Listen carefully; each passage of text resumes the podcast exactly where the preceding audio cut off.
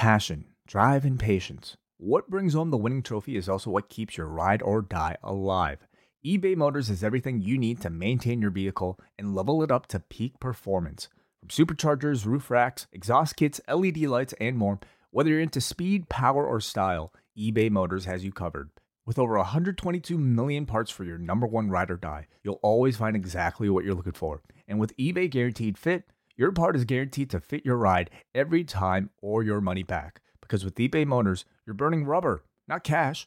With all the parts you need at the prices you want, it's easy to turn your car into the MVP and bring home that win. Keep your ride or die alive at ebaymotors.com.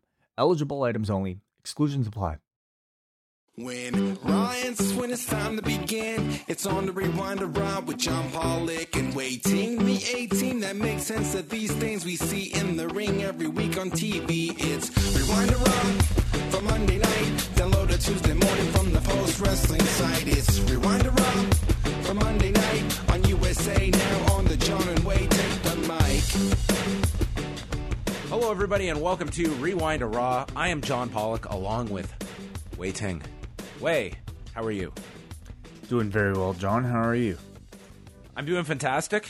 I enjoyed our double date on Sunday night. You and I went out with Davey and his girlfriend, the G1 Climax uh, participant from this past summer. You know, we didn't even speak to her about that, but um, yes, yes. I, I and I wasn't exactly sure sure what you're even referring to, but yeah, it was nice. It was really nice. We went to a comedy show downtown, and then we went to the world famous Gabby's, where some lucky people in Toronto uh, ca- can stop by and say hello to Davey. We went there; he was off the clock and still went back. That's that's how much he enjoys that place. And you got to have their famous chicken sandwich. It looked it looked delightful. I was recommended the chicken sandwich, and it was very good. I don't know if it's Tokyo hot good, but but good nonetheless. and I was repaid for Davy's debt, his O'Grady's debt. It was very kind of him. Well, I don't even know how many people are aware, but if if you're a listener of Up Next, you'll know that. Um, Everyone listens to Up Next. okay, well, um, you'll know that. Basically, like what, like three weeks ago when we did our raw at O'Grady's, John was left with a bill that apparently, you know, we thought a listener just like skipped out on. Turns out that listener was Davy Portman. I think I explained this on Rewind to Raw, and then I got to hear the so, the conclusion to the story on Up Next, and I think that was ten times better than any uh, Raw to SmackDown angle we have seen this year in terms of follow up on the other show. That is episodic storytelling. it was all a big misunderstanding. So uh, ultimately, like you know, no fault on Davey, but I was surprised to learn that he hadn't paid you back yet. All these weeks later. I mean, in fairness, I haven't seen him probably since then. What do you mean we watched AEW with him? Oh, that's right. He did. He actually did give me money that night, actually, which That's he really true. didn't need to. He did chip in for the. What did we order? Pizza? We got pizza. We got like half price Domino, so we actually maybe we owe him now. I actually think we, we do kind of owe him, but um, yeah, none, nonetheless, uh, it was a fun time. I thought. Always a good time. Yeah. Yes. Well, we have a lot to discuss. Uh, quite a busy day in pro wrestling. A lot of news coming out of the weekend, but the uh, big story we should start off the top, and that is Anthem Sports and Entertainment. Uh, I'm going to pull up the the press release here. Buying a controlling interest in Access TV and HD Net movies. This story. Uh, it was first reported on by Joe Lanza at Voices of Wrestling all the way back at the beginning of the summer. And then it seemed like I, I had heard from several people where it seemed like over the summer this was pretty imminent that it was going to be happening, and then it seemed that things cooled down a bit. Uh, last week in the Observer, Dave Meltzer noting that they were the talks were still very active between the two sides, and today we got the announcement, and I'm just going to read some from the press release because there's a lot to digest here. Anthem Sports and Entertainment has announced. Oh wait, that's sorry. I was reading my story here. I was like, I don't know if their press release would have been so uh, uh, forward as that. Um, anyway, I, I've got it here. So, Anthem Sports and Entertainment, a global global multi-platform media company, today announced it has acquired a majority interest in HDNet LLC, parent of the widely distributed U.S. television networks Access TV and HDNet Movies, and will assume operating management of the two popular channels that cater to music, sports, entertainment, and lifestyle audiences. I've always been curious, like, what is a lifestyle audience? Like, do you partake in living a style in your life? I mean, I think if you're alive, um, by default, you have a lifestyle. I know everyone listening does not want my detours tonight. They just want us to get right to the meat of this. The deal also includes Access TV's extensive library of owned programming, including wrestling, MMA, and entertainment content. The two networks add significantly to Anthem's rapidly growing portfolio of content, which is currently available in 120 countries and includes diverse and popular sports and entertainment programming. Uh, goes on to add here Mark Cuban and AEG will continue to participate as equity partners and AEG Global Partnerships. Uh, their advertising and sponsorship sales unit will continue to support the channels in conjunction with Anthem, Anthem's sales team. Joining as an investor is entertainer, producer, and businessman Steve Harvey, who will also enter into a strategic agreement for content development and promotion of Anthem's portfolio of channels. Steve Harvey Global will have a seat on the board of directors of Anthem. And if you don't have your very first reality based program, uh, it is the Anthem board of directors chaired by Steve Harvey. Yeah, when I initially read it, I thought, oh, okay, yeah, Steve Harvey, another guy with that name. But no, this was like this is Steve Harvey. This is like um The Miss Steve America. Uh, what was it? What, what was the beauty pageant that he did? Yeah, The he Steve read the wrong winner. Yeah, um, uh, incredible. Certainly a curveball I didn't expect, but um, uh, uh, makes the story even better, doesn't it? Uh, Anthem's board of uh, board of directors will include Ted Goldthorpe, head of BC Partners Credit, a lead financier on the acquisition, Rick Ehrman, a senior executive at Univision and NBC Universal, Robert Foster, founder and CEO of Capital Canada, Scott Honour, founding principal of Northern Pacific Group, and Loudon Owen, chairman and CEO of DLT Labs, who has had a, a long affiliation with uh, Anthem. Uh, so we bring up that uh, they specifically mentioned this Ted Goldthorpe uh, as being a lead financier on the acquisition. So I think that's important to note. Um, just overall thoughts, Wai. This is an enormous purchase and uh, very rare too that you have a Canadian-based company buying out an American network. I mean, that's that's pretty rare in and of itself. Yeah, certainly. Um, you know, I think when I initially heard the rumor, I, like many people, probably didn't think that it would be possible or didn't think it made any sense. Um, but again, I think knowing, you know, uh, Leonard Asper, having worked for Leonard Asper, you and I, I, I feel like, you know, a lot of people are looking at this asking, is, are they really buying a channel just to air Impact? And I don't think it's about that. I think Len, his goal has always been to build his own media conglomerate, just like his father. And uh, much of that, in order to exist these days, you really have to have a huge foothold in the, in the U.S. Um, and this, and that's why I think Impact was a property that interested him.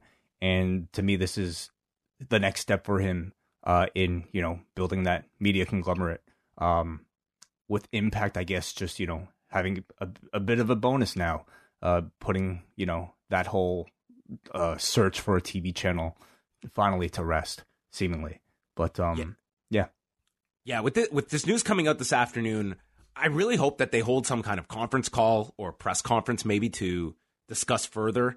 And I think it's going to be everyone's question is what is the larger long term strategy here? Because if we're just coming at it from the perspective of impact, it's really hard to make sense of this. Like that seems like the obvious uh, of all moves that Impact moves to access. Of course, you're going from the Pursuit channel, which is around 30 million homes, into access.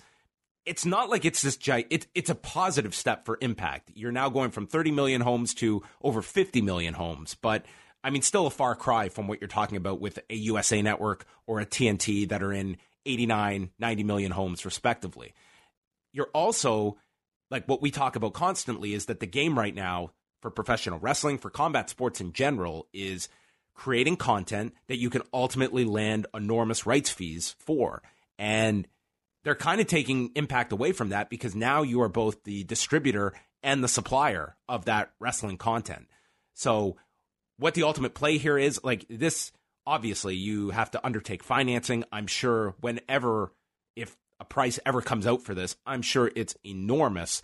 What your ultimate plan is to make that back off of off the cable industry in the U.S. right now. I mean, this is uh, on Access TV, where, uh, to the best of my recollection, they still do not subscribe to Nielsen numbers. So that's we're like we're not going to hear ratings for this either, and what kind of advertising you can acquire through that. I mean, there's just many, many questions of what is the ultimate play because on the surface here, you think like this is an enormous. Uh, it, it is. It's an enormous uh, step forward. I think the most ambitious step Anthem has ever taken. Yeah, yeah, bigger than purchasing Impact. I, um, I, I, I absolutely. Yeah, um, and I, I, I feel like it's yeah, it really remains to be seen. Honestly, like what what I don't think we can really speculate on like what what Leonard Asper's ultimate plans are. To me, I think anybody's ultimate plans are to make money, and um, I feel like this is probably you know um the the next step in in how he intends on doing that. Like uh, our audience listening here, obviously they're focused on the wrestling aspect of this. What do you feel this means for Impact, and and where do you put it? Um, I've seen some suggestions online. I think Tuesday is a perfect time slot that doesn't seem to be, you know, um, uh, talked about by any of the uh, either AEW or WWE at the moment. Everybody seems to be fighting over Wednesdays.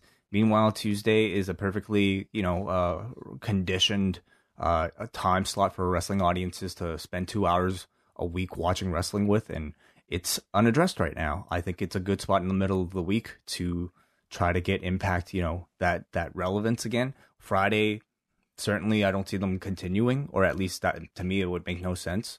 Um, you're asking people like potentially if they were to air on Friday, let's say at ten o'clock, like ten to twelve. Come on, for brand new programming, nobody's really keeping up with that. But Wai that's that's where they put them on their own channel on Pursuit. They put them on yeah. Friday at ten. That was their own channel and I, look at the result. Like who's talking about impact? You know, um, I think maybe at, at some point you're really banking on VOD viewers or people that are PVRing, but you get that on Tuesday as well, and you'll get more discussion coming out of Tuesday as well throughout the week. So to me, that makes the most sense. Yeah, I, I think that they're going to have more attention than than most access programming, but I, I look at access just as a vehicle to promote your product, and you don't hear much about women of wrestling I mean, LFA is an MMA group that runs constantly. Like that's their block. Um, you know, it's a small company. I guess the biggest one is is New Japan that you can say like there has been certainly a following of New Japan, and you can kind of argue like has has the exposure on access significantly increased awareness of New Japan, dovetailed off the success of New Japan World. I mean, certainly you you can argue that that access has definitely helped uh, for especially audiences seeking out uh, English commentary. They also have New Japan up to date now, and those are all interesting questions right now. What becomes of the uh, of the ongoing uh, combat sports programming that's on Access TV? Like you would think that everything stays still, but what effect will that have? Everyone is aware of New Japan's kind of aversion to working with Impact. For sure, yeah. I mean, I imagine whatever contracts uh, exist will will continue. Um, but I, I also feel like if you're New Japan, this isn't exactly the same story. You know, even now, like I think working with Impact is very different from working with the same Impact that you know created Okato.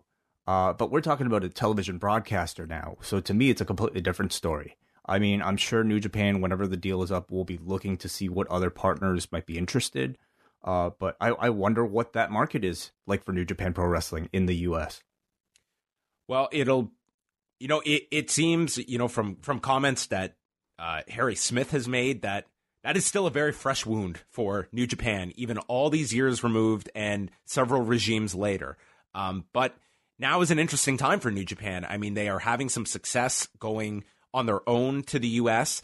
Uh, what is the extent of the relationship with Ring of Honor at the moment? And strategically, uh, does it make sense to kind of kick the tires with Impact now that they are controlling your broadcast outlet in the US. And it, it, would seem like there is also a strategic gain for New Japan to get along with Impact Wrestling if they don't have other options. And maybe there is a chance to revisit things at this point because there is a need to do to do so. Certainly, yeah. Um, you know, where, where do you see do you see them continuing to package, or do you see them packaging Impact with New Japan Pro Wrestling in a block?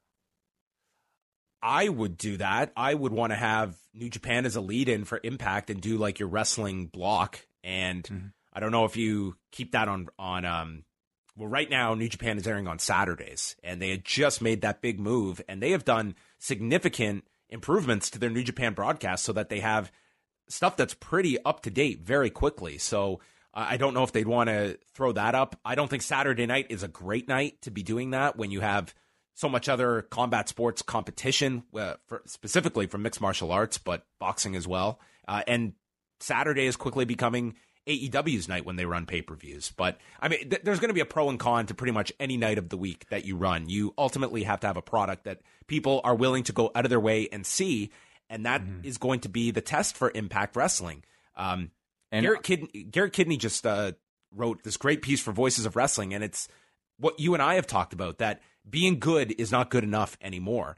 Impact three years ago was in a totally different space where if they lucked into a, better TV deal, better better talent, like they could have strived to be that alternative. Well, now you're you're in a marketplace where AEW has TNT behind it. And when it comes to advertisers, to sponsors, to talent, AEW is now going to be I think most people's alternative to WWE where you might want to take your business and Impact is just trying to squeeze in there and create an awareness for themselves. And they are doing they are investing to the utmost degree to try and create that space for themselves. Certainly, you know, um, but I, I think no matter how good the product is, the most important thing is that you have an avenue for people to at least see it. And so to me, I'm sure like if you're if you're Anthem, you're telling Scott D'Amore and Don Callis, hey, do your best with this thing, make sure it's good. We'll take care of the rest. And the rest is finding a home uh, with which to air these, you know, uh, several hours of new pro wrestling programming every single week. Uh, and let's not, you know, um, maybe ignore the fact that with Anthem owning majority stake in this channel, they can air Impact as much as they want. So they could air it on Tuesday, they could air it on Friday. It could, you know, ultimately just increase visibility for the product. I mean, you know, at that point, still, how many people might watch it? That's that's another question. But they at least have full control of how often and where they want to air the show. Yeah, I I don't imagine it's it's not going to affect uh, Canadians too much beyond whatever night of the week they switch it to because access does have some penetration into Canada, but it is very minimal. It uh, I would imagine it's just going to be the same where you watch it on Fight Network and Game TV, which are the outlets now. Right. Um, they also mentioned that they are going to continue uh, to run these channels with Access TV uh, operating out of LA with uh, HDNet Movies out of Denver, and then of course they have their Toronto offices.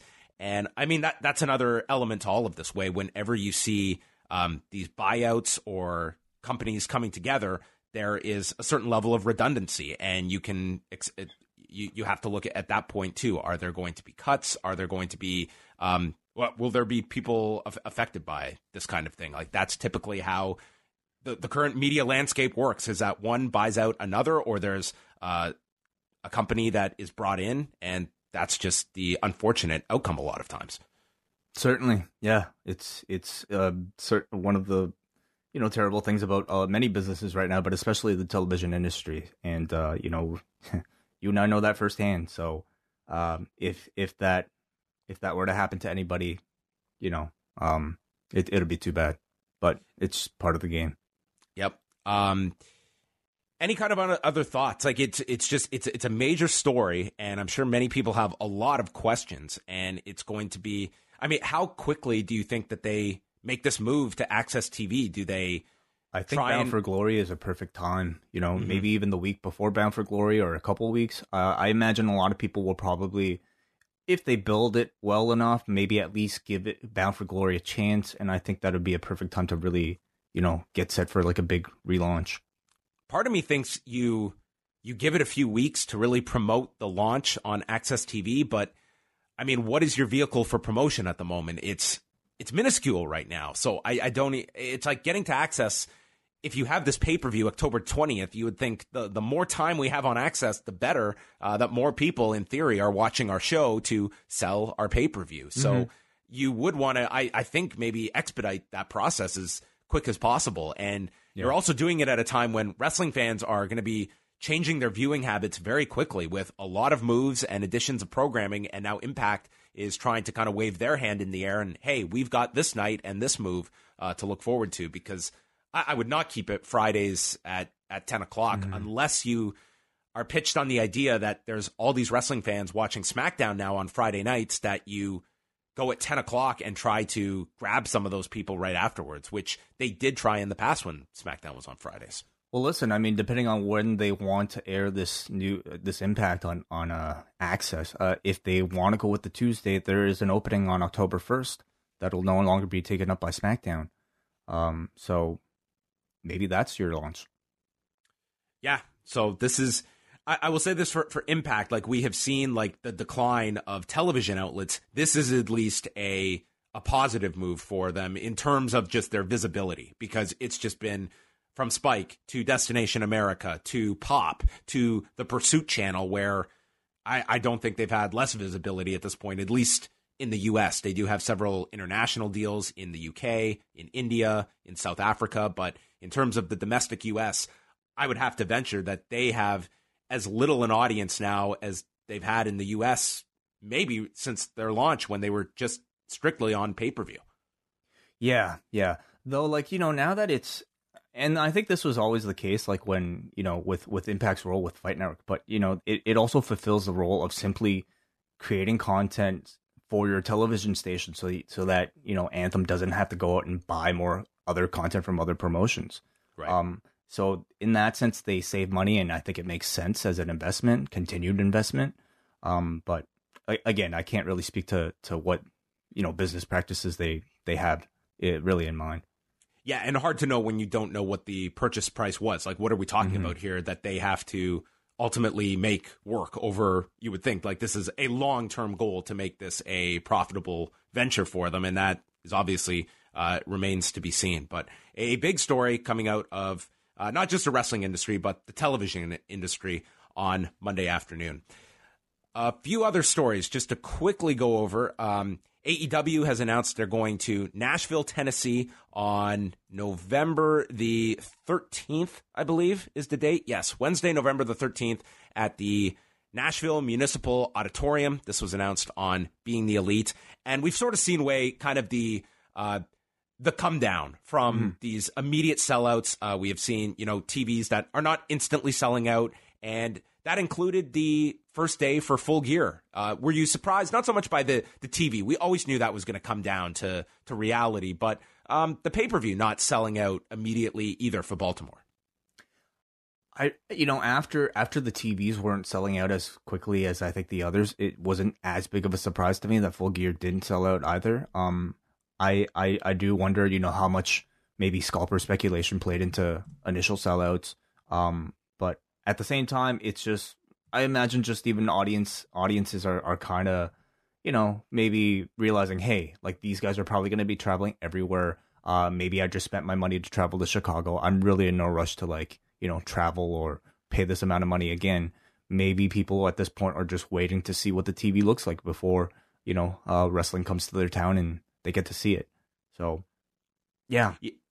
Yeah, I think a lot will now come down to you have the the initial burst of people that just want to be there. The second tickets go on sale and grab them, and we're seeing kind of what that that baseline is now. And I think the rest is going to come with how is the how is the television received and how much of a new audience are you going to create because ultimately that's what the TV needs to do is grow that base and hopefully people tune in and they see like a party scene or at least some kind of um, event that they want to be a part of, and it's going to encourage people to buy tickets. So I think a lot of it now comes down to uh, impressing people with the television once it once it launches next month. Absolutely. Uh, how much of the RevPro story uh, did you follow over the weekend? This was um, brought up by referee Aaron Wild, who was the referee for the Shaw Samuels Josh Bodom match against Aussie Open. This was at Summer Sizzler a week ago Friday, and there was a screw up with the finish, and then afterwards, it was this post match attack on the referee, Wild, who took a scoop slam from Shaw Samuels, and then we saw fan footage of Josh Bodom uh, attacking Wild on the floor. And if you're watching this, you probably would have just thought like this was part of the show, and Wild went online over the weekend and explained like this was not part of the show, and he's been significantly injured. He has neck and shoulder problems to the extent that he doesn't know if he will ever referee again. And his main job as a football referee has also been affected by this, and it's led to uh, Josh Bodom uh, being let go by Rev Pro, uh, Shaw Samuels putting out a statement and st- uh, apologizing for his actions, but also stating that he tried to protect them with the scoop slam, but it was unplanned, and he did grab a non wrestler um, and did a did a physical spot with him. And Rev Pro also putting out a pretty lengthy statement as well. Uh, the the footage does not look good. It does not paint uh, Josh Bodom in a positive light either. I think with Shaw Samuels, it seems like there's a bit more of, um, I think people understanding his side here, trying to improvise, but and also, the, and the slam looked like it did look like he was protecting him. It looked way softer. Like the altercation that that Wild had with with uh, Bodom on on the floor w- looked a lot more intense. Yes. So um, it that's that's largely where it is right now. But it's it's really unfortunate that this referee is is injured to the extent that it it's going to affect this guy's ability to make a living for some time. Certainly, I, I think you know a pretty man a bit of a black mark on on the on an otherwise I would say very stellar weekend, uh, especially for British wrestling. But this Rev Pro show, I mean, without having seen it, like I feel like I've heard so much from it between like the the uh, David Starr Will Ospreay finish to to this coming out.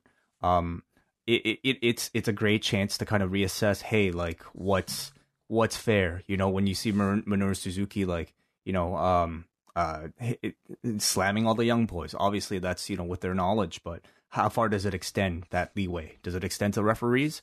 Um, certainly, I think we've had we've seen incidents where wrestlers uh, get into the faces of fans, maybe spit at fans, and that I think we've we've come to a consensus, consensus is never right. But you know, at a, when it comes to referees, uh, where's the line drawn? And I think this was a, a good example to to show the wrestling world, hey, like there, this was wrong. You know, even if like the Shaw Samuels body slam looked fine, um, and didn't necessarily hurt the man, uh, could have gone wrong. And certainly, you know, um, the incident after that uh, was completely, completely um, terrible. So uh, I think Rev Pro did the right thing.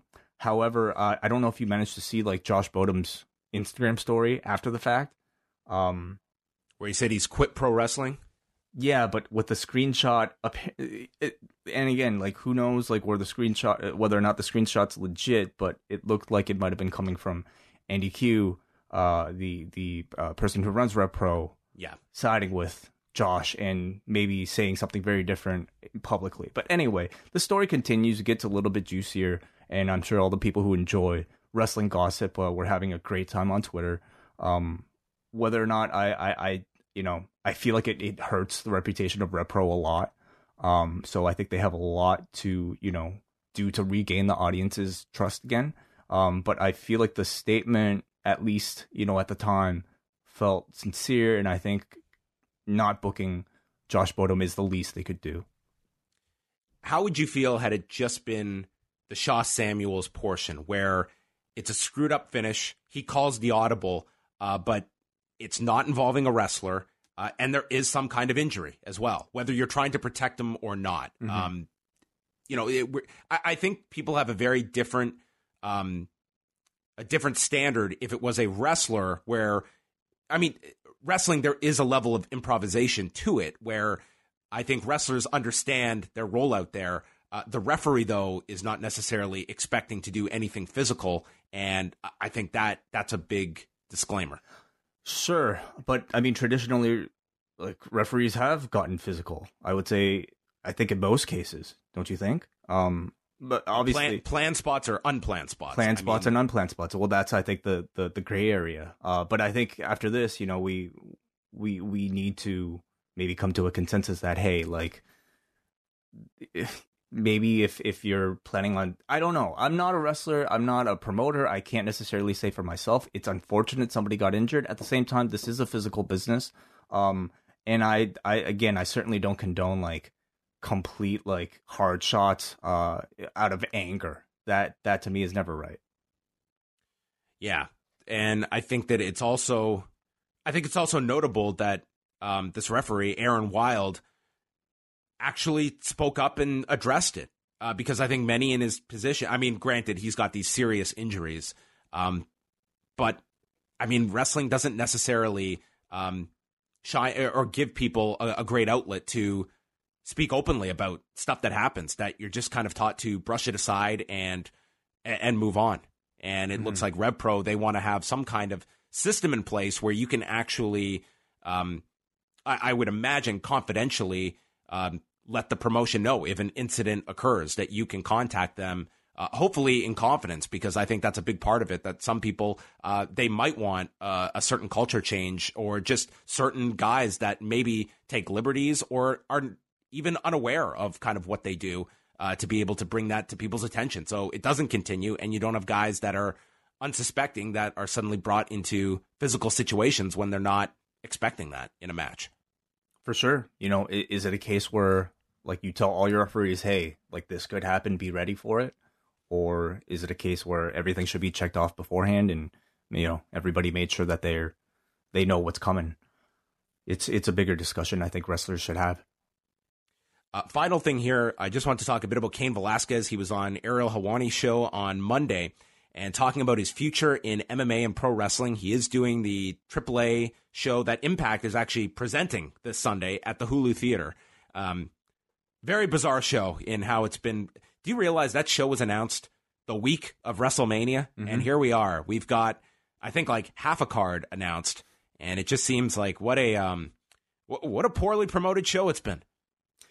Yeah, and I feel like that was already the case even like the moment that they announced it. You know, typically I I I I would have expect a bit more buzz coming out of like something a wrestling thing announced at the at MSG. Uh, certainly coming off of you know that particular weekend this year. Uh, but continuing continuing after that, I I hadn't really heard a thing about it other than the fact that it was moved. So um, yeah. Uh, have you heard well, anything about ticket sales or anything like that? Um, just that they're available and they moved to the Hulu theater, so it's a much smaller venue to fill. But I would be very uh, unless they get some enormous walk up on Sunday. Um, I, I, think they're really just banking on the idea of you know fans that maybe want to see Lucha Libre or Cain Velasquez has some kind of um, draw to him for those in the New York area. But among wrestling fans. I think it's really tough. You're running against a WWE pay per view. The WWE has just run two nights at Madison Square Garden. And people might, if you went to one of the shows tonight or tomorrow night, maybe you don't want to come back for wrestling on on Sunday. But um, he has stated he's doing this Sunday show, and then he's doing the October 13th show at the Forum in Inglewood, California.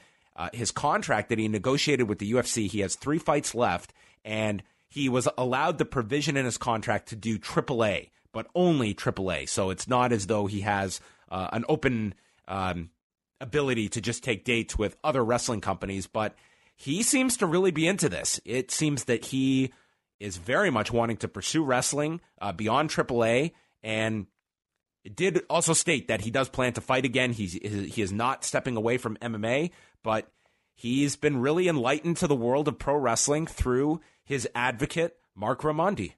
Who in this interview he said Marc has told me what to watch, and oh he's given God. me kind of kind wow. of the lay of the land of the the companies that are out there, and it's like, is he going to be as Paul Heyman? I was imagining like that's obviously the match to make, and if we get Marc Raimondi and Paul Heyman in opposite corners, like it was really kind of it was set up here uh, on on Ariel's show today. Wow, very interesting. Um, yeah, the, the, man the man who goes unnamed on Raw when uh, his article is being cited by Michael Cole. Oh, that's too bad. I don't. I see no reason to. Well, anyway, whatever. NXT though, they they will mention his name, won't they? Or I would a- hope so. Yeah. Uh, yeah. Yeah, I mean, I'm sure you know uh, he seems to have a genuine interest. You know, I think initially when I when I heard when I heard Cain was going to train wrestling, to me, I saw it as little more than you know somebody looking for a leverage point when they re- renegotiate their next MMA deal uh, through you know a WWE offer or an AEW offer now. But it seems like watching him perform and hearing him talk about it, like he seems to have a genuine love of and a genuine like personal attachment to lucha libre specifically. So I'm I'm I'm really excited to see like especially at the rate that he's growing, like in a year from now, if he really dedicated himself to wrestling, what kind of wrestler he would turn into. The fact that, you know, um, they specify that only AAA is allowed is interesting to me because it tells me that at least like, you know, in conversations with, with, with Dana, Like, does Dana know what AAA is? You know, did he have to like explain? Hey, this is like. what are they going to come fix my car? I mean, yes, that's right. You're gonna wrestle for like for these guys. Anyway, but like, yeah, yeah, whatever. they're running MSG now. Are they doing a con- uh, auto convention or something? But like, he probably had to explain, hey, like this is not going to be competition. This is not Vince McMahon. Like any success I have here will be no threat to you. Um, that conversation I'm, I'm kind of curious about, but.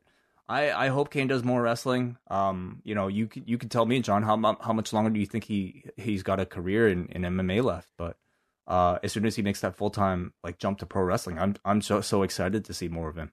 Oh, just hearing him in this interview, like I've I've seen a million Cain Velasquez interviews. I've never heard him feel so or sound so lively than when he was talking about pro wrestling and growing up following lucha libre, like not just uh, WWF or stuff. Like he he would he would go across the border to Mexico to go see wrestling with his family, and he talked about the scene at Triplemania where his ten year old daughter was in tears, just just loving this. And man, the affinity that Cain Velasquez has, like this is certainly something that is uh, a passion project for this guy beyond just something that he's doing as a kind of bucket list item or or for some financial gain because this guy really doesn't need it. It's obvious he has a real affinity for this. So uh, this Saturday, this Sunday, it's it's him, Brian Cage, and Psycho Clown taking on Texano Jr., uh, Black Taurus, and Rey Escorpion, who in the press release was identified as the Scorpion King, which might have boosted ticket sales if they could have locked that guy down for a six man tag with Cain Velasquez on short notice. Maybe the CGI Scorpion King, Uh, Very possible. the maybe, really maybe. bad CGI Scorpion King. Yes. Uh, the cards also got a rematch from Triplemania with uh, Blue Demon Jr. and Dr. Wagner Jr., LAX versus Rey Fenix and Pentagon Jr., which should be really great. Um, and uh, Tessa Blanchard versus Taya Valkyrie as well. And probably a bunch of other undercard matches that will be announced, I would hope, by Sunday. All right, cool. So, anyway, I'd like to watch this show, but I, I really don't know if I'll be able to. It's a very busy weekend, and this is head to head with Clash of Champions. So, uh, looking ahead to our site this coming week, we have lots of shows coming your way. Tuesday night, Wai and I will be back for Rewind to SmackDown with Night 2 at Madison Square Garden. Wednesday night, it's the double shot with reviews of episode 7 and 8 of Glow Season 3. That will be out for members of the Post Wrestling Cafe. Then on Thursday, it's the Cafe Hangout at 3 o'clock Eastern. Jimmy Korderas is joining us. And we're going to give you more than 60 seconds with Jimmy Korderas. We're going to get the full, unfiltered Jimmy Korderas with a ref and rant, maybe. Yeah, you're referring to Jimmy's like Facebook videos. Is that right? Yes, he, this guy is the most consistent uh, follow in pro wrestling media right now. This guy drops a video every single morning without fail. with the coffee too. You know, he's With more- the coffee, he's got a million coffee mugs, a million shirts. He never seems to have the same one twice. Well, we welcome him to our cafe. We'll see how he likes uh, our brew. But um, yeah, looking forward to talking to Jimmy, maybe a bit more about this RevPro situation, but also to help us uh, preview Clash of Champions coming up. Uh, Thursday as well, Braden Harrington and Davey Portman will be back. I'll find out if uh, Davey has somehow swindled more money out of me. Friday, we've got Rewind Away with a review of the Royal Rumble from 2017. We're going back two and a half years to review this show, uh, as selected by Joshua Martin and It's a a- special a- guest. Yeah, yeah. I was gonna say, you know, it's a very recent review, but I think it also might as well be a very uh it's it's special in another way, John, and that's because this coming uh Friday. this coming Friday will be the 10 year anniversary of you and I recording our very first review away from our past life. So, uh, in celebration of this monumentous uh, rewind away, the archivist has been counting down his top 10 favorite review aways of all time, uh, dating back to what would have been like 2009, of course. Yeah, so, I think so. uh, I think he was a day oneer. He's been counting uh, these down not only on uh, Twitter at archive underscore uh, way. Is that is that is that how you do it? Let me see. Archive. Uh, archive underscore a underscore way. God, why, why did they name me that? Uh, and then uh, also on forum.postwrestling.com, he's been counting them uh, all down with uh, complete with quotes. Right now, just to catch everybody up, number 10, WCW Uncensored 95. Number 9, the WWE original CD review with uh, the R Truth rap contest that you and I once did. Right. Uh, number seven, Clash of Champions 13 with you and Jordan Breen. And he's even got a Jordan Breen dude count 105 times, everybody. Number six, Monday Nitro Viagra on a pole from July 31st, 2000. And number five, thus far, Queen of the Ring, which was our third anniversary show. An anniversary uh, tradition that we've uh, discontinued. yes. I think uh, we, we grew out of that phase. Yeah. Well, I look forward to finding out what uh, the Archivist's uh, top five are over the next couple of days. And number one will be revealed on Friday's Rewind Away show, which will be out for patrons uh, Friday morning. So check that out. As well, from this past weekend, uh, we had several shows out, including a UFC 242 post show with Phil. How crystal clear did that sound, Wai? Sounded great. As Like did Phil your was. as did your show with WH. Oh, well, thank you. Sounded yes, really good. is out as well. Uh, myself and WH, um, many, many F bombs from WH that he warned everyone ahead of time. But it wouldn't be a show with WH without a few uh, fucks dropped in there. Uh, certainly. And how much of it about about uh, clothing? Some of it, some of it. Yeah, we've actually discussed maybe doing like a year end segment with WH where he's going to go through the best and worst dressed of the year. Nikos Ricos. Uh, that have you listened to the show? That's his pick right now for the worst. I Yes. know. Yeah. Oh, okay. Hard to beat that one. Well, it is time to move on to Raw. A- any uh, final notes before we uh, transition to Raw? None. Let's get to this. All right, postwrestling.com. Always go there. Just live there. Just hit refresh. Madison Square Garden, the first Raw in what, a decade that's been here, I believe. The show starts, Austin's music hits, and he comes out to one of the loudest reactions I have heard on Raw this entire year, maybe in several years. This was this was like a peak Austin reaction. This thing was huge. I feel like it's been so long since I've heard like a peak Austin reaction, so I can't necessarily say whether or not it was that, but uh, absolutely was probably like the loudest of, of the entire evening. Um, if you you know match by maybe other parts of this show as well, but uh, it was a combination of Steve Austin, of course, but this also being the very first thing uh, that that this New York uh, crowd saw, at least on on Raw proper, and they were pretty hot, like hot at, at this point.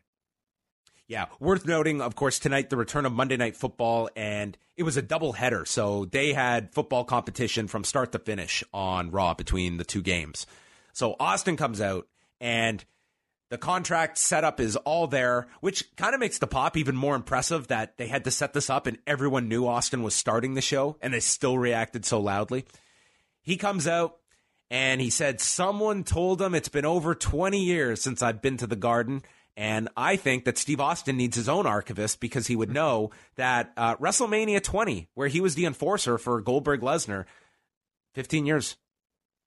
Yeah, and like has Raw not like did Raw not run at MSG? I, I was trying to remember if he's been to the garden since, but he's at least been there in 2004. So I don't know if he's had a, a stopover since. I mean, maybe it's possible. They they do so few uh, uh, episodes from MSG or pay per views that I guess it's possible that you know you're not bringing out Austin for house shows or anything. right. Yeah.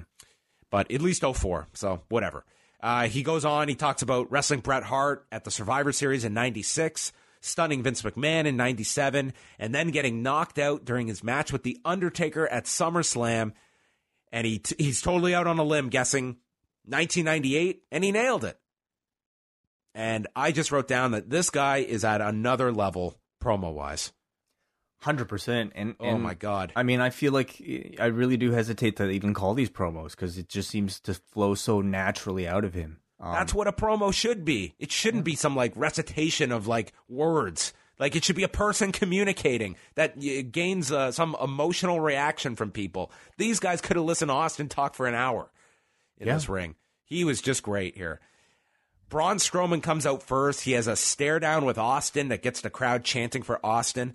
Then Rollins is out next, and Rollins joked about the what chance. He told Braun no one is stabbing anyone in the back, and he said, I'm the best wrestler on the planet. And this drew a lot of boos from people. And drew some Raw- CM Punk chants.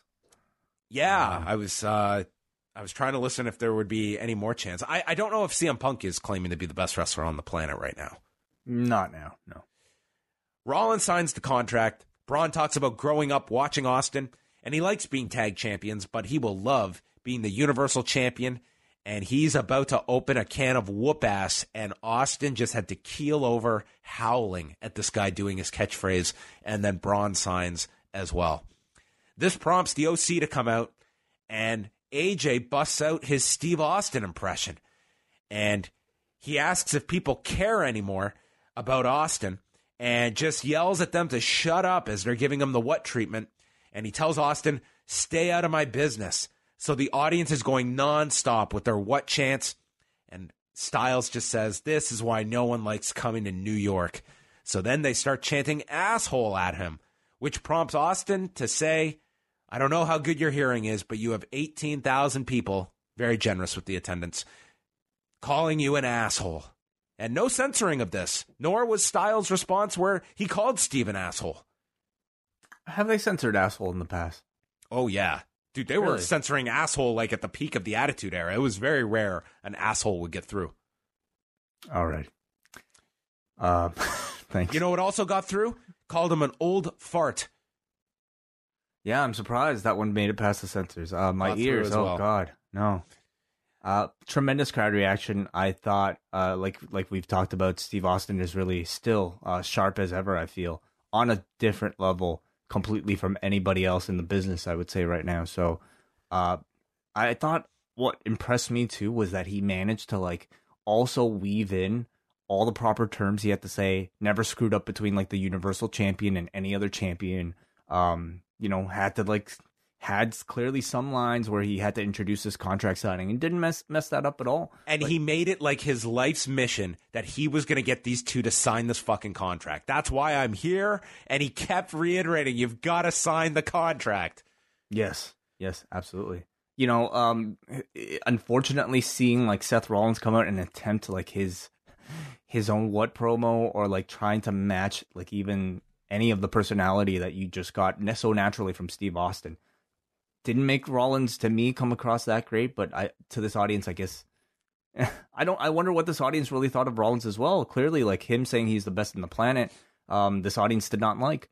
So, AJ, however, I thought was hilarious Awesome. you know him coming out doing this austin impression that was like you know equal parts terrible but also like hilarious austin looked genuinely amused at it uh, i i've really been entertained with like this aj like goofy dad like lead heel character for the oc so i think he's been great It ends with um, soccer mom chance for AJ, and then Rollins and Braun attack the OC.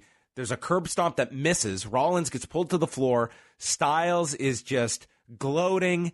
He doesn't see Austin behind him, and they just milk this with his back to Austin. Everyone knows what's coming. He turns around, takes the stunner, place goes nuts, and then Austin drinks beer and leaves. I thought this opening 18 minutes was tremendous. I thought it was great. I will I will point in the the Rollins part, like he didn't bother me with his part, but it is also worth noting like this guy is in the role of the Steve Austin. Like mm-hmm. he is supposed to be your number one babyface and you know, it's when you're in there with an Austin, you can see the the giant divide between one and the other. But I thought this was a great segment. I thought this was a really great start to the show.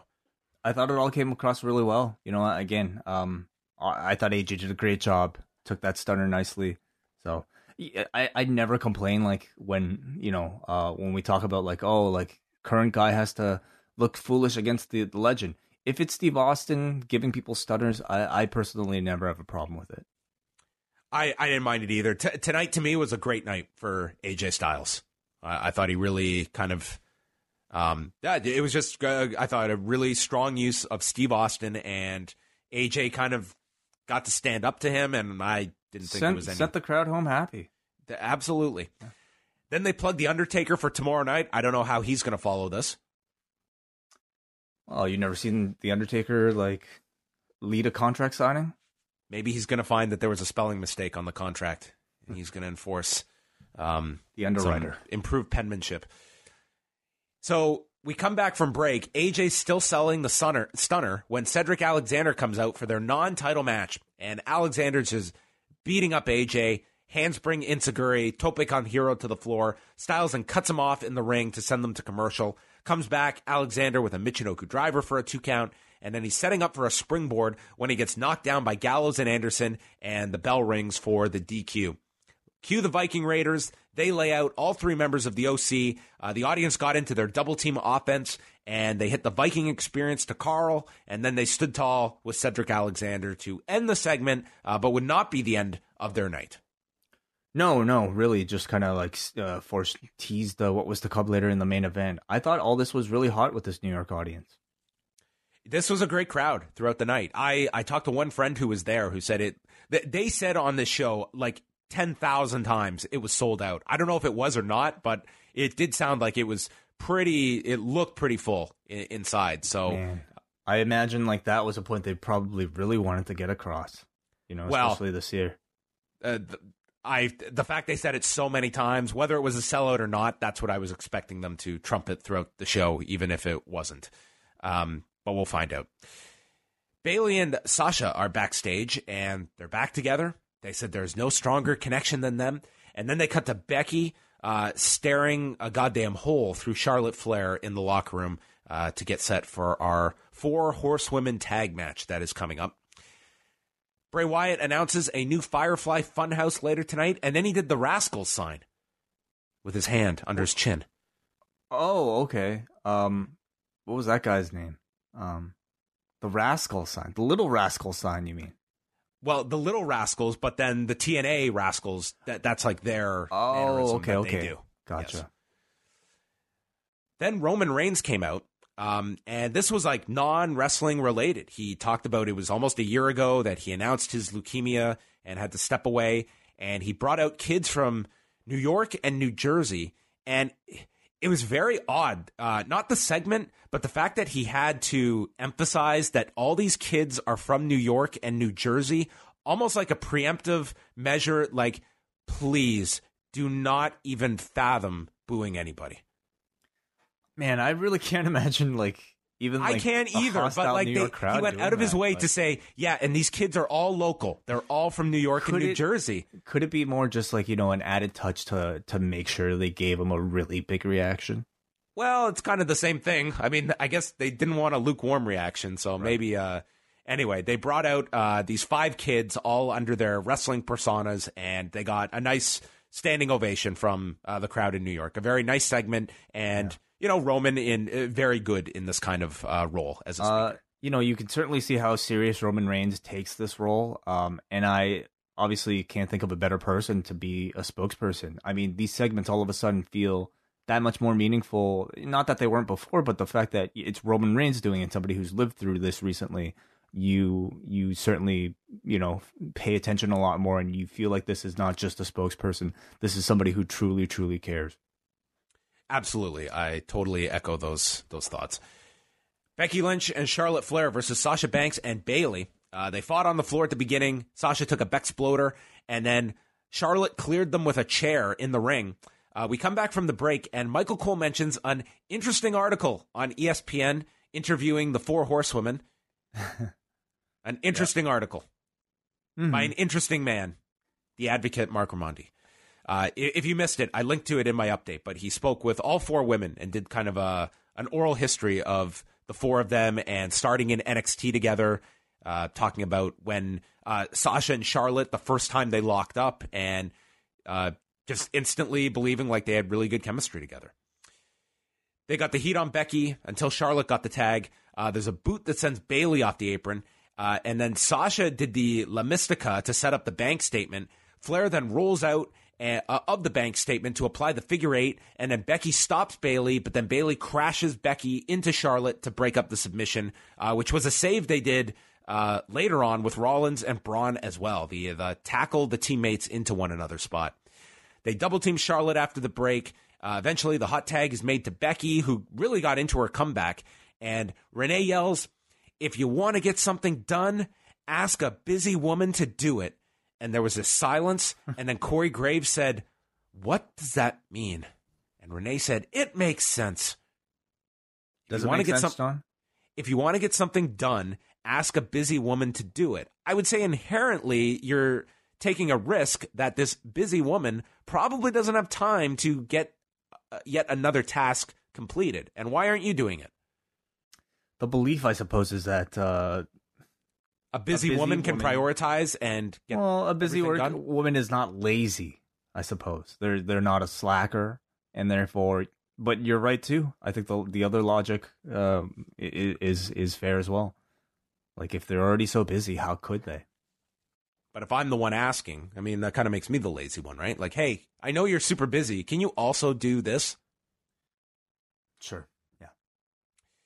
Disarmer gets stopped by the backstabber. Then Charlotte went for a big boot uh, that the Statue of Liberty came in between the target and did not come anywhere close to hitting Sasha. Then we got a double missile drop kick from Becky, leg drop to Bayley from Becky, and then uh, Charlotte climbed to the top for her top rope moonsault. And man, the landing was awful on this thing. Uh, this was like rare, like back to back kind of misfires by Charlotte. Yeah. Um, I've never the- seen her land the moonsault so poorly. even the baseball slide after this, I, am not sure if she was aiming for something or not, but for this moonsault, it looked like she she was kind of doing a landing on her feet, and yeah, Yeah. I, I thought Charlotte, like, this was not one of her smoother outings Mm-hmm. at all. Um, the disarmor is applied to Banks on the floor. Bayley breaks that up. Charlotte takes a German on the floor, so all four women are down. Bayley goes for the elbow onto the knees of Flair. Then Sasha gets knocked off the apron to the floor. Bayley goes for a roll up. Sasha, um, or sorry, Sasha doesn't get. Uh, sorry, Sasha's on the floor. Bayley goes for the roll up, and Charlotte kicks out and then hits the natural selection. Um, it was kind of reminiscent of the natural selection onto the edge of the apron from their Royal Rumble 2017 match. I thought, where Charlotte also pinned Bayley, which was the finisher. well, thank you for that callback to this week's uh, Rewind Away match, but Made me think of that. You know, uh, this was a really long match, and I'm not necessarily complaining because I feel like this was a match that deserved to be given the star power, and to me, like it was almost monumental to see this match, but I don't think it was really promoted um, to be that big of a deal. You know what I mean? They only announced it Friday.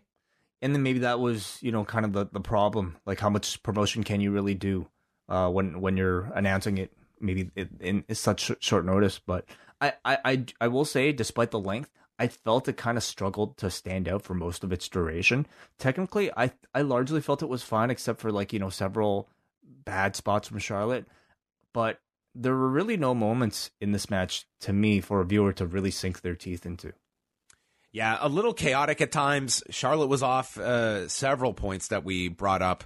Um, the match was fine. I didn't think it was it was bad. Um, but the audience did get into it. I think that they. I I think a lot of end. that. Uh, by the end, they got into it. I think the star power helped of just the the visual of having these four all together in a ring as well. They recapped the contract signing from earlier, and then the OC were interviewed by Sarah Schreiber. They run this place. And then Roode and Ziggler showed up and said, You should enlist us to help run the place because we have common enemies. And they said, Yeah, that makes sense. Rey Mysterio versus Grand Metalik, a match that people had very high expectations for. And I don't know I- why, but no. Well- I, I understand. I understand. you well, I think always like most hope- were expecting, Will this get two minutes or less? I certainly wasn't. I mean, I I I half expected this to just be a squash, but I, I was pleasantly surprised when it wasn't. No, they did. They did do a match. Uh, Rey used a head scissors to go for the six one nine early, and Metalik ducked, and then Metalik got dumped to the floor. Uh, Rey went for his sliding splash, but had to roll through on it and ate a super kick. And then uh, Metalik set up a swanton off the middle rope over the top, and he went to do this like spectacular move right as they were going to the split screen for the replay of the the previous super kick. So yeah, anyway, you did get to see it, and then they showed the replay of this where this swanton it Rey takes this move and like his neck just twists, and then Metalik like lands on top of him. Uh, didn't look like a fun landing to be Rey Mysterio underneath this. Uh, they continued anyway. Uh, Metalik hit a springboard swanton into the ring for a two count. Seated senton and reverse cross body were delivered by Rey, and then Metalik hit this great looking snap rana off the top for a two count. Rey hit a sunset bomb for a two, and then head scissors six one nine top rope splash. Rey Mysterio wins in six twenty four. Uh, I really enjoyed the match. This was you know, for Grand Metalik, these are very few and far between that he has had, sadly. I thought for a WWE TV match, I thought it was very good, especially considering you know this was Grand Metalik, somebody who we I don't even know the last time I might have seen him on like I don't know if he's ever had a singles match on Raw, you know. So uh, the fact that I think they let these two go uh, and actually seem to like use this as a bit of a showcase for Grand Metalik, I I thought that was great. I I don't know if it quite lived up to you know expectations perhaps I saw online of like oh what what's this potential dream match between Rey Mysterio and uh, Mascara Dorada is gonna gonna look like. I don't know if it looked like that, but it, there was no way they were putting Gran Metalik out there for 12 minutes. So th- this to me exceeded my expectations because I didn't even think they'd get this long. But even beyond the length, I felt it was good. I just I wasn't really. I don't know. Like I don't see Vince McMahon watching this and seeing Gran Metalik. I got to give him a bigger push based off of this. I, I, I at least I didn't feel that way watching it. But you know, it, it's still like pleasantly surprised that we got a good match on on Raw. And this whole episode, I would say, uh, of Raw at MSG, it seemed like they were giving priority to like longer quality TV matches. I bet Vince McMahon loved this. You think so? Oh yeah. Okay. God damn, that's that's the the impetus behind this signing. This is Mascara Dorada. That's what I wanted here. Beautiful transitions. God damn it. I wonder. I wonder. Uh, they promote tonight 10 man tag with Rollins, Braun, Cedric Alexander, and the Viking Raiders against the OC, Ziggler, and Robert Bobby Roode coming up in the main event. Street Profits were backstage. I am officially over these. Um, they just promoted that the 10 man tag is bigger than New York City. Then they went over the King of the Ring three way. Then they went through the Clash of Champions card, and then they threw to a video package. Yeah, they're. I mean, I'm. I'm. I'm. I've, I was kind of over them like a, a, few weeks ago. Nonetheless, like it's good TV exposure for them. Um, whenever they finally do make their debuts, whether it be on Raw or on NXT, I think they'll their stock continues to rise simply because of you know their appearance on on national television. Um, are you? Do you feel like they sh- they should maybe change it up a little? I just think it's, it's not a whole lot you got to work with. It's like okay, tee up the rest of the show. Mm-hmm. Um, their delivery is great. I just think they, it's like you know the we've got a two minute segment for what we usually use graphics to promote in thirty seconds mm-hmm. or less. Yeah, um, I'm know, I'm just, ready. It just mo- seems like it's very it's just very stuck in like first gear of what these guys Certainly. are can do. It's like not a whole lot of great material here. I'm more than ready to see these guys move on, like with a proper storyline or with matches or, or just like cutting re- regular wrestler promos. Um, so we'll see. Like, I wonder if they're in, in a sort of holding pattern right now because they, they're still keyed as NXT talent. So, yeah, I wonder. Samoa Joe, Baron Corbin, and Ricochet in the semifinals of the King of the Ring. Uh, Ricochet used his uh, his flying early on with Baron Corbin and there were "Let's go Corbin, Corbin sucks" chants. It's totally surprising to me. Um, Man, the guy is the guy is growing on people. I, I, I really do wonder how much of it is based off of these recent uh, appearances um, in the King of the Ring, where I think again he's looked way better than he has in the past. Is this is this audience recognizing that, or are they just trying to be contrarians? I think this guy, his his ultimate goal should be to become a great base for the cruiserweights. I think yeah. it's a great role. Like this guy, it brings out the best in him. He's gotten, mm-hmm. You know, he he has shown he has shown improvements, and that is that is very clear. And, and this match, I thought, was you know evident in in that in that regard. Um, Suicide dive was delivered to Joe. Then Ricochet gets right back in. Fosbury flopped to Baron to set up the commercial. Ricochet was great in this match. Um, he got knocked into the post during the commercial break, and then we see Joe hit a tope suicida onto Baron. Then Joe goes for the running boot, and he misses. This is maybe maybe the running boot is a, a become a lot more difficult. Or maybe they should just shouldn't shoot shoot it like the way they they, shoot. they have it at the be- the worst angle when you're right behind the guy taking it. Where man, if if you pull up short, you are absolutely going to see that as the viewer. You know, it was never an issue in the past. I feel like we've had close ups of plenty of uh, big boots or running boots, but today was maybe a bad day. Uh, there was a power slam by Joe to Ricochet for a two count. They teased the Tower of Doom spot. Ricochet then roundhouse kick that landed solid uh, on Joe. Corbin then lands a boot to Ricochet and he hits this power bomb, flips up Ricochet into this giant rotation into the deep six. That was a great sequence. Looked very cool. Yeah. Joe then pulls Baron out, applies the coquina clutch, and holds him down on the floor. And as he's got the submission applied, Ricochet breaks it up with a shooting star press as the announcers ask, why would he do that? And then Joe uh, is allowed to get up. He applies the coquina clutch onto Ricochet. Ricochet kicks off the corner, hits the recoil, then climbs to the top, hits the 630, but Corbin comes back from the dead, yanks out Ricochet, and steals the pin to pin Samoa Joe. Baron's yeah. going to the finals on Sunday. Yeah. Uh, surprised, John?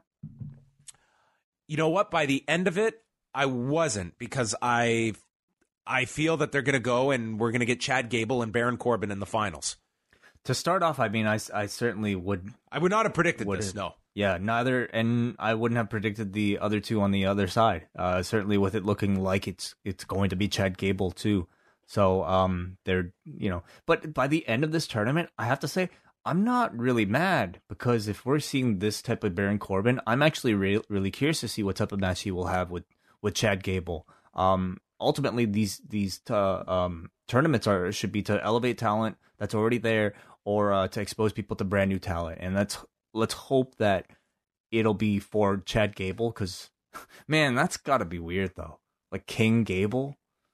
Um, I I would I say know. like like I'm I'm fine with doing Gable Corbin, but man, if you're asking me, it's not even a question that to have seen Ricochet and Gable get 15 minutes on pay per view, I think they would just would have tore it up on Sunday. For sure, but but you're, you're right. going with yeah. this story of Corbin. I understand what they're doing, and and we'll, we'll see how it works. Like you know, Gable, uh, Gable Corbin's fine too. Do you? uh d- To me, it maybe like... Corbin's winning. I, I wouldn't laugh at that because I think it's a very real possibility. Um, I think they're both very real possibilities. Did Joe look like hurt to you at all, like in this match? I saw like trainers checking on him afterwards. I assume he's he's okay, but Oh, I, I, I, didn't notice. Some scary looking spots. You know, I'm hoping uh, some of the, especially like the the uh, shooting star press off the apron onto like Samoa yeah. Joe. Yeah, because he was underneath that to yeah. kind of have to take that. So, um, uh, hopefully he was okay. I'll try and find out.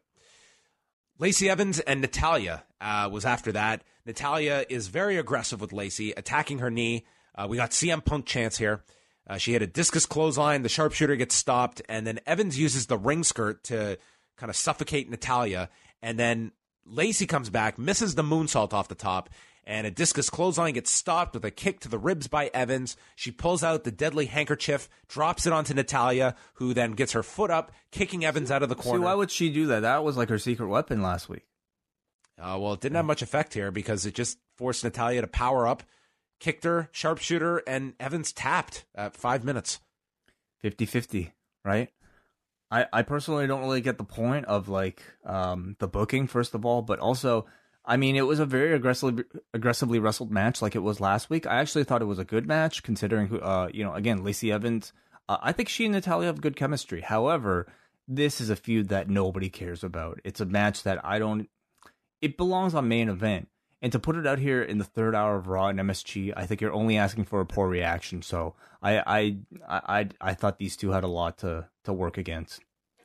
I don't know how much you follow main event, but it has become the the funniest running joke that yeah, it's like every week it's Sarah Logan versus Dana Brooke. Like it's just got to be a joke. They've had seven matches, point. I believe, so far. it's insane. It's yeah. insane. Um, then they showed footage of uh, of uh, Enes Kanter, the former New York Knick. He now plays with the Celtics. Um, I guess this guy must have been in a rush because I'm surprised they didn't do this on Raw itself. Instead, it was done before the show where R-Truth came out. Kanter pinned him to win the 24 7 title and then lost it back to R-Truth. Okay, okay, okay. Wait. He pinned R-Truth, then like unzipped his sweatshirt, revealing his Celtics jersey, which yeah. got him booed, and and then Truth pinned him, and then the audience cheered. So anytime they can get like celebrities or athletes from other sports to like play wrestler, especially play heel, I always get a kick out of it. So watching this highlight, I I thought it was a lot of fun. I don't even know who this dude is. I mean, he's just, he's a well-known basketball player. I'm sure this is this will probably get some some coverage tomorrow. I would think. Um, but yeah, I just I thought do this on Raw, and maybe maybe he had uh, prior obligations that he couldn't stick around for Raw.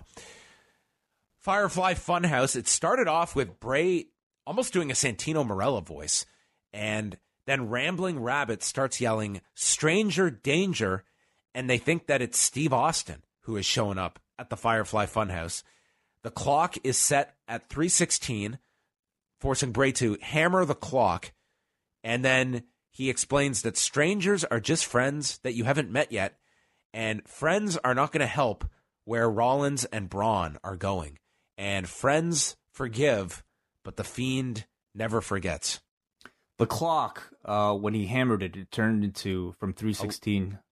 1119, right? Eleven nineteen, yeah. So it's it's you know the next Easter egg in, in these Firefly Funhouse Bray Wyatt segments, and I really like it. It just encourages the audience to engage in a way that's that's fun and not off putting or forced.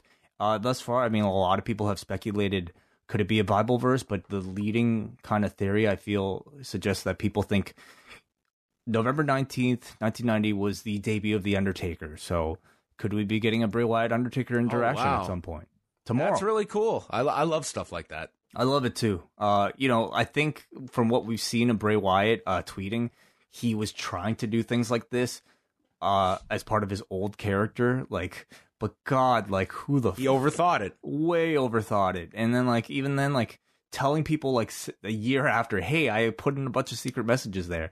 And then like even like after decoding the secret messages, it's it was still completely vague and ambiguous. So I think they need to dumb it down a bit. If this is all it was, um like a nice visual gag 1119, what could that mean? Oh, Undertaker's debut. I think that works way better. Like, you know, it's like you kind of have to maybe put the difficulty on on maybe a beginner's level rather than yeah extremely hard. I I'm amazed that people like put that together with like the Undertaker. I mean, that's that's kind of asking a lot. So Yeah. on the fan base for realizing that. Maybe that's an angle they shoot Tuesday night. Although it seems kind of cluttered, like where you're getting him ready for this Rollins Braun winner. Um, but it could be something long term too. You could tease something. Just some interaction, perhaps, yeah. Well, or maybe it could be something completely different. You know, a lot of people are thinking it's like various Bible verses, but I mean, any you can lift most Bible verses and make it sound like it might have something to do with a wrestler or a wrestling angle, and so I, I feel like that would be a little too vague. Do you know uh, what's the the Bible verse? Do you know? There are a number of them. Uh, one of them's like, uh, for instance, Jeremiah eleven nineteen. But I was like a gentle lamb led to the slaughter, and I did not know that they had devised plots against me, saying, "Let it." Like it sounds like an Aleister, any Aleister Black promo, right? Um. Anyway, I feel like with with the level that they're operating at, I think it'll be something a bit more obvious. Uh, most likely, yeah. Well, anyway, I, I always like those little things fun. where, yeah, Yeah. like little like brain teasers and and that have a payoff at the end of it. Like there, there's a reason to Yeah. uh, pay attention to stuff like that because if you notice it, you get your reward uh, at the end. It's not just done for no reason. Main event 10 man tag Rollins, Braun, Cedric, Viking Raiders against the OC, Ziggler, and Roode. They quickly escalate to a all out brawl with the 10 of them. Crowd is chanting Yowie Wowie. They're doing the wave. Uh, Rollins comes in, springboard knee, Falcon arrow to Anderson. Then Ivar comes in, eats a phenomenal forearm. Uh, Braun did his shoulder tackles going all over the place, hit the power slam to Anderson, but then Roode and Ziggler knocked Rollins onto him, uh, forcing Braun to get upset at Seth, and they argued. Uh, later, Rollins hit the buckle bomb to Ziggler, rolled, tagged Braun. He runs into the post. At least we got one shoulder uh, post spot on the show. Erik then tags in. Ivar hit this scary somersault coming off the top to the floor where it almost looked like he was going to lose his balance, but hit it, looked okay. Alexander's left in the ring with AJ, and the phenomenal forearm gets blocked, and he hits the lumbar check and pins AJ Styles. And they they are racing here. We don't even get Cedric's music. It's instant. Austin's music hits. He comes out and has a big beer bash with the baby faces and goes off the air with the five of them drinking beer with Austin. Um, yeah, this is not a, a, typical Austin strut down the ring. This was like strutting halfway and then realizing, oh shit, we got like what uh, ninety seconds left, and then yes. running the rest of the way, catching as many beers as he can, and just yeah. opening them as everybody waits in line to to cheers with Steve Austin.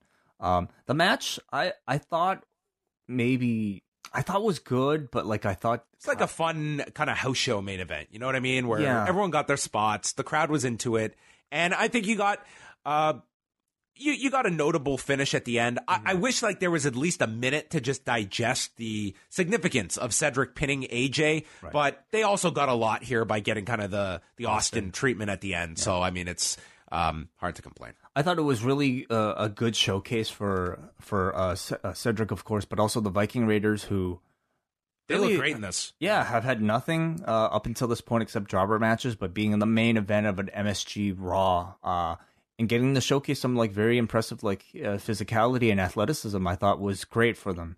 So to me, it felt like this was at least like sort of the side um, you know, aim of this segment was to to introduce the, your audience to those guys. And yeah, the Austin thing seems to send seemed to send the crowd home happy. I thought I thought it was like a good ending to the show. I thought this was a really good episode of Raw. I enjoyed this show quite a lot.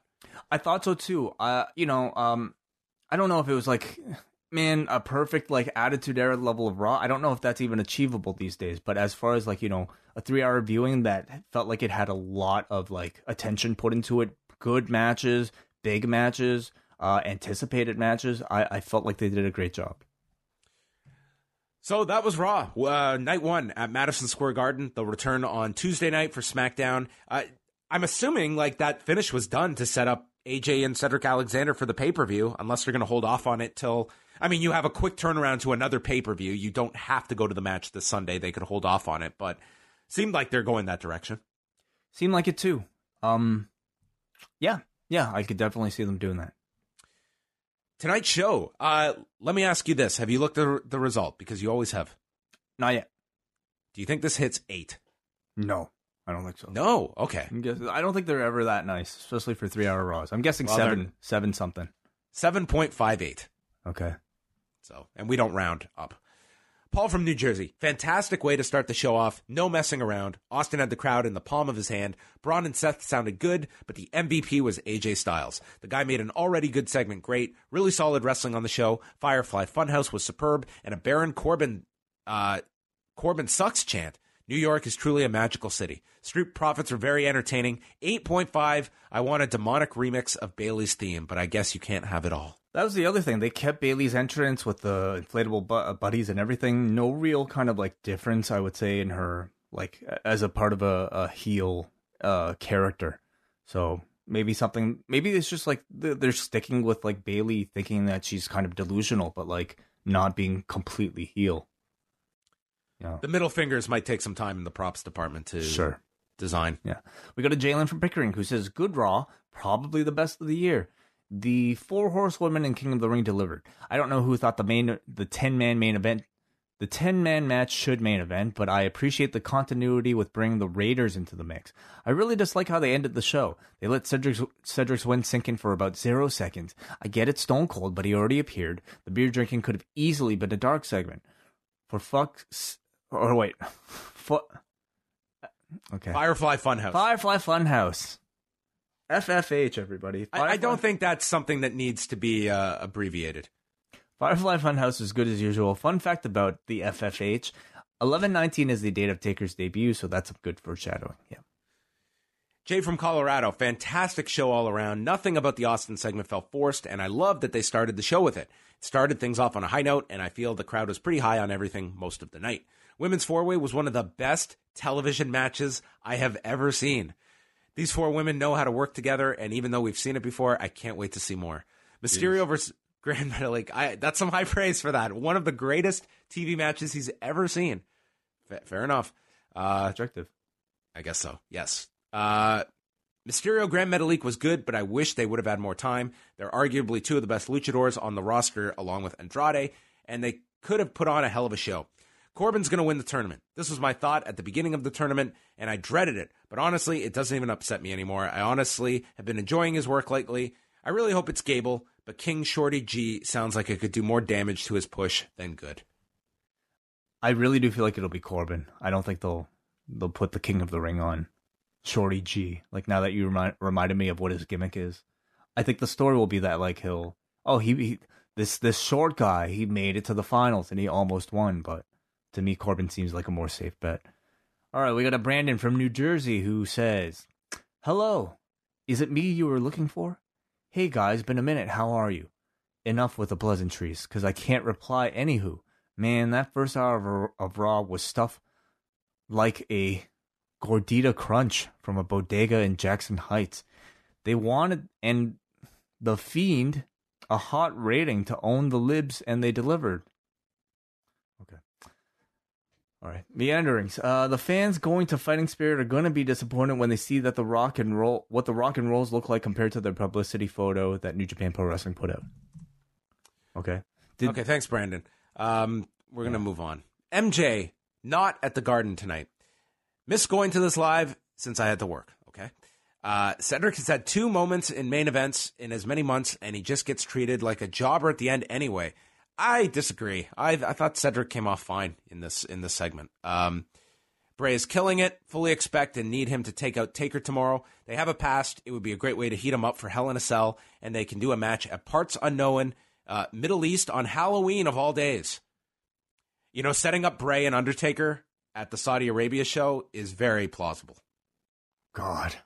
He Man. lays out the Undertaker tomorrow, and that's your out for Hell in a Cell, where Undertaker gets his revenge, taking out Bray, and then sets up the Saudi Arabia show at the end of October. Because you do not want to beat the Fiend. You also don't want to put the title on him right now. I could very well see that happening. Yeah, that's a good theory. Yep.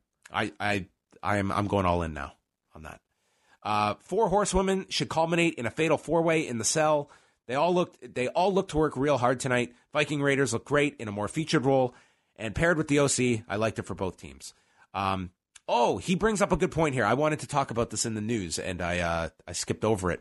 So WWE put out information for uh, travel packages for the Royal Rumble, which is next January in Houston. And interestingly, absent from the list of events was Takeover. And WWE has confirmed that there is not going to be a Takeover Royal Rumble weekend. Instead, they're going to run the Toyota Center in Houston and run a uh, Worlds Collide event. And then Sunday night, they're running a Minute Maid Park in Houston for the Royal Rumble. But um, at least for January, not uh, piggybacking with a takeover. I find it really fascinating. To me, it suggests that they will uh, hold takeovers uh, outside. I mean, this is probably for a variety of reasons, and I wonder uh, if like the lackluster performance of the weekend in Toronto had anything to do with the decision, or if it was something maybe they a decision they made outside of it, or maybe a bit of everything. But beyond that, I think takeovers, I imagine, will might might potentially be a very st- strategic weapon that they use to perhaps play around with counter programming uh, or just you know try to space out the, the weeks so that audiences have something to look forward to. If somebody's what's, going to, what's all this this weapon way? They've said they're they're going to put on the most. Comp- they're going to put on the best show possible. Well, okay, fine, whatever. But let's say you know you're you're you're a WWE Network subscriber. You already have a hook with your WWE pay per views. Maybe you space out the takeovers for another weekend so that you you keep those people on either at the beginning of the month or at the end of the month do you have confidence that NXT? Well, you know, with with the you know they are going to grow their their audience being on USA that they can run big buildings on a weekend by themselves without having a big show. You know, it remains to be seen how often they'll be doing um, takeovers too. I mean, if they keep them special and fresh enough, uh, depending on the market, I I I can see them doing it. I mean, they already have. Uh, but really it depends on the quality of the show and quality of the card, I think, and where so many factors. Yeah, that's going to be uh, interesting to see. And also, I mean, if they continue this uh, WrestleMania weekend, that would at least um, settle what you do with the Hall of Fame because right now it's right. SmackDown Friday night, Saturday had been Takeover night. What do you do with the Hall of Fame next year? Although I would say of those events, I would have no issue of trying to fill a building for Takeover. Hall of Fame is a much bigger ask now when you have so many options. For sure, yeah, I agree. So, Yeah, and let's not also like remember like the, maybe they'll be doing more Worlds Collide tournaments like every one of these Big Four weekends. Um, it's another chance to showcase your UK talent, your 205 talent, and really just you know create more, more, more, more hours of content for that network. Yeah, it'll be interesting if they go live with those instead of just taping right. them for future release. We got a Sandy from LA who says, Me and my boyfriend are in New York for the week, and since tickets were fairly cheap at $50, we decided to go to Raw. Due to our seat being obstructed, our seats were upgraded. It wasn't a bad Raw. Crowd was checked out during the main event and did the wave at one point, but woke up when Austin came back out at the end, which makes sense since half of them were wearing Austin shirts. Mysterio versus Gran Metalik was my match of the night. I wish we had seen more women than the four horsewomen and Lacey Evans, and I felt bad for Cedric Alexander since the crowd was dead for him most of the evening. Man, a polarizing night for Cedric Alexander, I guess. It's true though. Like, I mean, especially when they came back from commercial break and he was like, you know, um, taking the beating from from uh, whoever was uh, like, there was no sympathy for him. That's when they were doing the wave. Um, it, I think he's still very much a work in progress, and you could see like was, since Paul Heyman at least took in char- took charge, it's it's been him. It's been like the Street Profits. It's been Viking Raiders now. So they they seem committed to him at least. All right. I've always read the, the, my final point of the night. The I've never taken the wave to be like a a negative thing. Like whenever I've been at a baseball game or something and the wave breaks out, it's just like a fun thing to do. It's not really an, a, a, revolt against what's in front of you. In wrestling, I believe it is, especially like on Raw. Like we only see. I think that's how people take it, but I don't know if the people participating necessarily are like turning on something by doing the wave. Well, let's just say they weren't doing the wave during the Austin segment. I don't think they would have. And I think if the match was really hot, I don't think they would have either. To me, it seems more like, especially recently, it's more of a uh, a, a form of protest. It's saying hello to the people at home. It's literally called The Wave. sure. All right, that's going to wrap it up. So thanks to everyone for tuning in. Lots packed into this edition of Rewind to Raw. And 24 hours from now, we'll do it all over again with Rewind to SmackDown. And, way, it's our weekly giveaway on Tuesday. Yeah, that's right. And uh, I wanted to give a special shout out if you're listening to us on YouTube, youtube.com slash post wrestling. Uh, be sure to subscribe on us on, to us on YouTube, but also please try to look for us if you want on uh, iTunes, Spotify. That's where you'll get all of our shows and not just Raw and SmackDown. YouTube.com slash post wrestling. Search for post wrestling wherever you download your podcast. And the real final thing, a congratulations to Marcus Vanderberg and his yes. lovely wife. Uh, they just gave birth to their child, Asher. And we wanted to congratulate Marcus on the, the addition to the world at large. Congrats, you two. Absolutely. All right. And we'll find out if Marcus listened to the end of the show or not. Goodbye, everyone. Thank you for listening, and we'll speak with you Tuesday night.